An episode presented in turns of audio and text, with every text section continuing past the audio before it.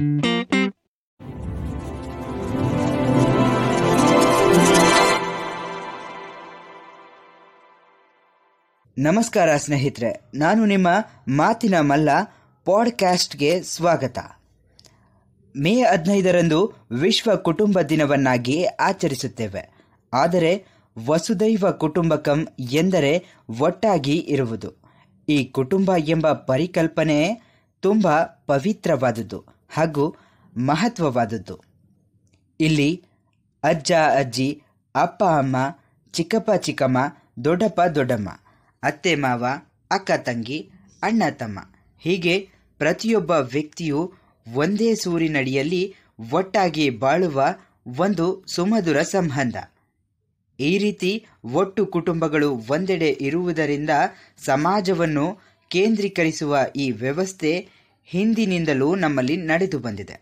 ಆದರೆ ಇಂದು ಅಂತಹ ಪಾಶ್ವಾತೀಕರಣದ ಫಲವಾಗಿ ಅವಿಭಕ್ತ ಕುಟುಂಬಗಳೆಲ್ಲವೂ ಒಡೆದು ಛಿದ್ರ ಛಿದ್ರವಾಗಿ ವಿಭಕ್ತ ಕುಟುಂಬಗಳಾಗಿ ಮಾರ್ಪಟ್ಟಿದೆ. ಇದೇ ಕಾರಣಕ್ಕೆ ನಾವು ಇಂದು ವಿಶ್ವ ಕುಟುಂಬ ದಿನವನ್ನು ಆಚರಿಸುವ ದುಸ್ಥಿತಿ ಬಂದಿದೆ.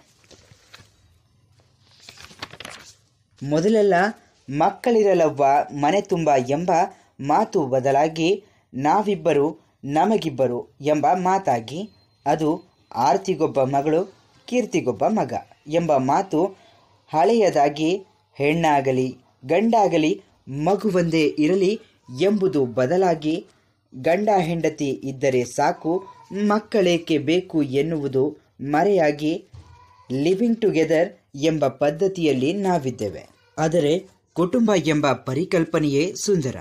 ಮಗುವಿಗೆ ಮನೆಯೇ ಮೊದಲ ಪಾಠಶಾಲೆ.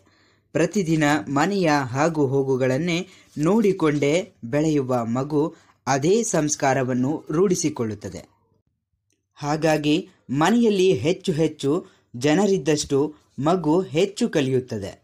ಎನ್ನುವುದನ್ನು ಮರೆತು ಗಂಡ ಹೆಂಡತಿ ಇಬ್ಬರು ಕೆಲಸ ಮಾಡುವ ಸಲುವಾಗಿ ಮಗುವನ್ನು ಸಂಸ್ಕಾರದ ಪರಿಚಯವೇ ಇಲ್ಲದ ಅಪರಿಚಿತರ ಪ್ಲೇ ಹೋಮ್ಗಳಲ್ಲಿ ನಮ್ಮ ಮಗುವನ್ನು ಬೆಳೆಸುತ್ತಿದ್ದೇವೆ.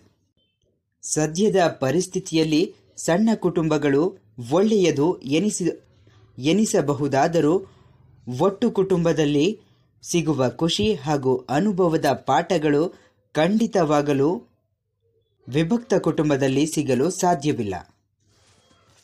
ಇದೇ ರೀತಿ ನೀವು ಕೂಡ ನಿಮ್ಮ ಕುಟುಂಬದವರನ್ನು ಮಿಸ್ ಮಾಡ್ಕೊಳ್ತಾ ಇದ್ದೀರಿ ಅಂದರೆ ನಿಮ್ಮ ಅನಿಸಿಕೆಗಳನ್ನು ದಯವಿಟ್ಟು ಕಮೆಂಟ್ ಮಾಡಿ ತಿಳಿಸಿ.